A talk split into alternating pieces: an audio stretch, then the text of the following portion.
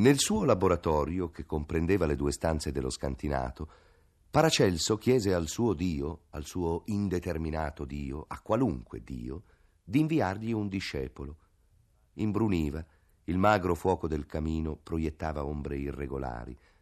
Alzarsi per accendere la lanterna di ferro avrebbe richiesto uno sforzo eccessivo. Paracelso, distratto dalla fatica, dimenticò la sua preghiera. La notte aveva cancellato l'Atanor e i polverosi alambicchi quando bussarono alla porta. Insonnolito l'uomo si alzò, salì faticosamente la breve scala a chiocciola e socchiuse un battente.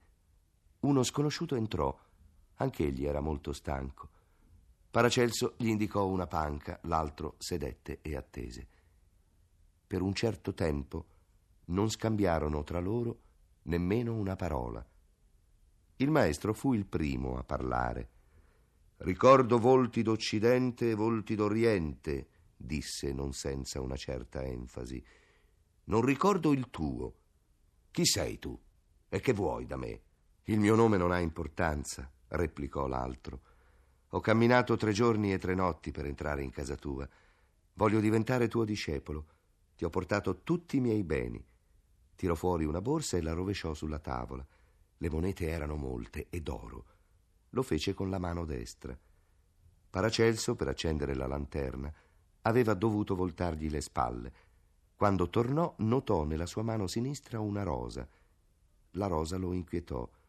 Si chinò, giunse all'estremità delle dita e disse: Tu mi credi capace di elaborare la pietra che trasmuta gli elementi in oro e mi offri oro. Non è l'oro ciò che cerco. E se è l'oro che ti interessa, tu non sarai mai mio discepolo. L'oro non mi interessa, rispose l'altro. Queste monete non sono altro che una prova del mio desiderio di apprendere. Voglio che tu mi insegni l'arte. Voglio percorrere al tuo fianco la via che conduce alla pietra. Paracelso disse lentamente. La via è la pietra. Il punto di partenza è la pietra.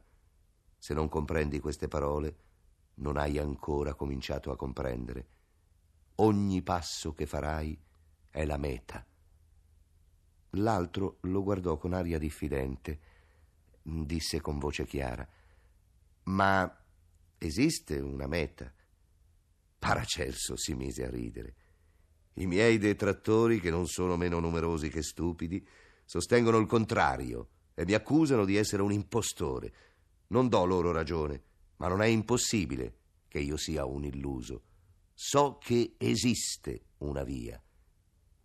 Vi fu una pausa e l'altro disse: Sono pronto a percorrerla con te, anche se dovessimo viaggiare per molti anni. Lasciami attraversare il deserto. Lasciami intravedere almeno da lontano la terra promessa, anche se gli astri me ne vieteranno l'accesso. Ma prima di intraprendere il viaggio, io voglio una prova. Quando? disse Paracelso con inquietudine.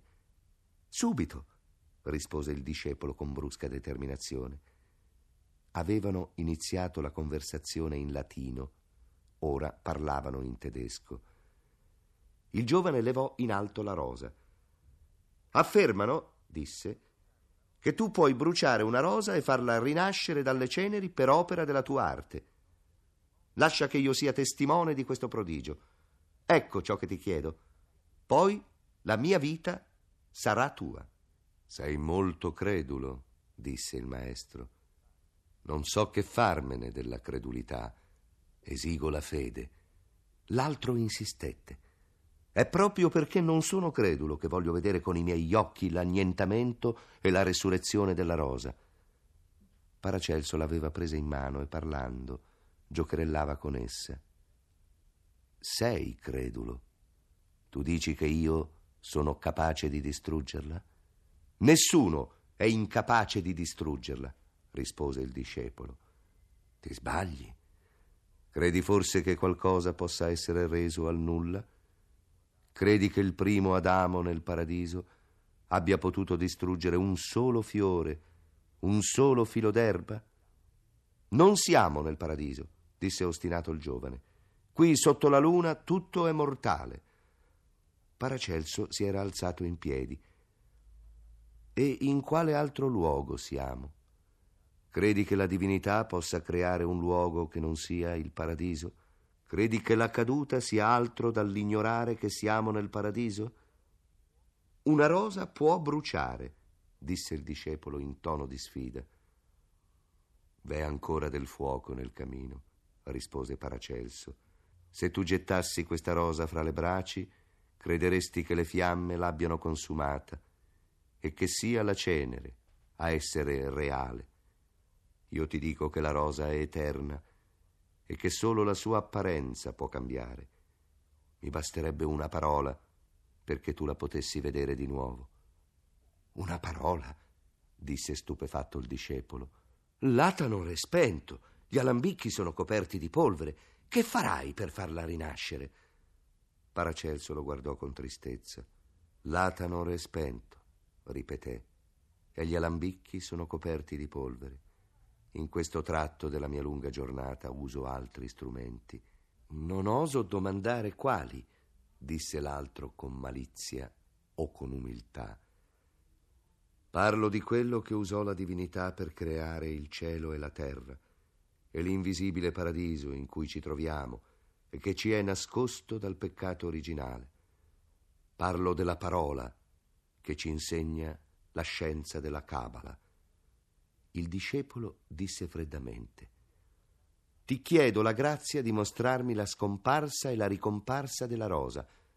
Poco mi importa che tu operi per mezzo del verbo o degli alambicchi. Paracelso rifletté. Infine disse Se lo facessi tu diresti che si tratta di un'apparenza imposta ai tuoi occhi dalla magia. Il prodigio non ti donerà la fede che cerchi Dunque lascia stare la rosa. Sempre diffidente, il giovane lo guardò. Il maestro alzò la voce e gli disse: E inoltre chi sei tu? Per introdurti nella dimora di un maestro ed esigere da lui un prodigio. Che hai fatto per meritare simile dono? L'altro replicò tremando: So bene che non ho fatto nulla. Ti chiedo, in nome dei molti anni in cui studierò la tua ombra, di lasciarmi vedere la cenere e poi la rosa. Non ti chiederò altro, crederò alla testimonianza dei miei occhi. Bruscamente afferrò la rosa rossa che Paracelso aveva lasciato sul leggio e la gettò tra le fiamme. Il colore si perse e rimase solo un po' di cenere.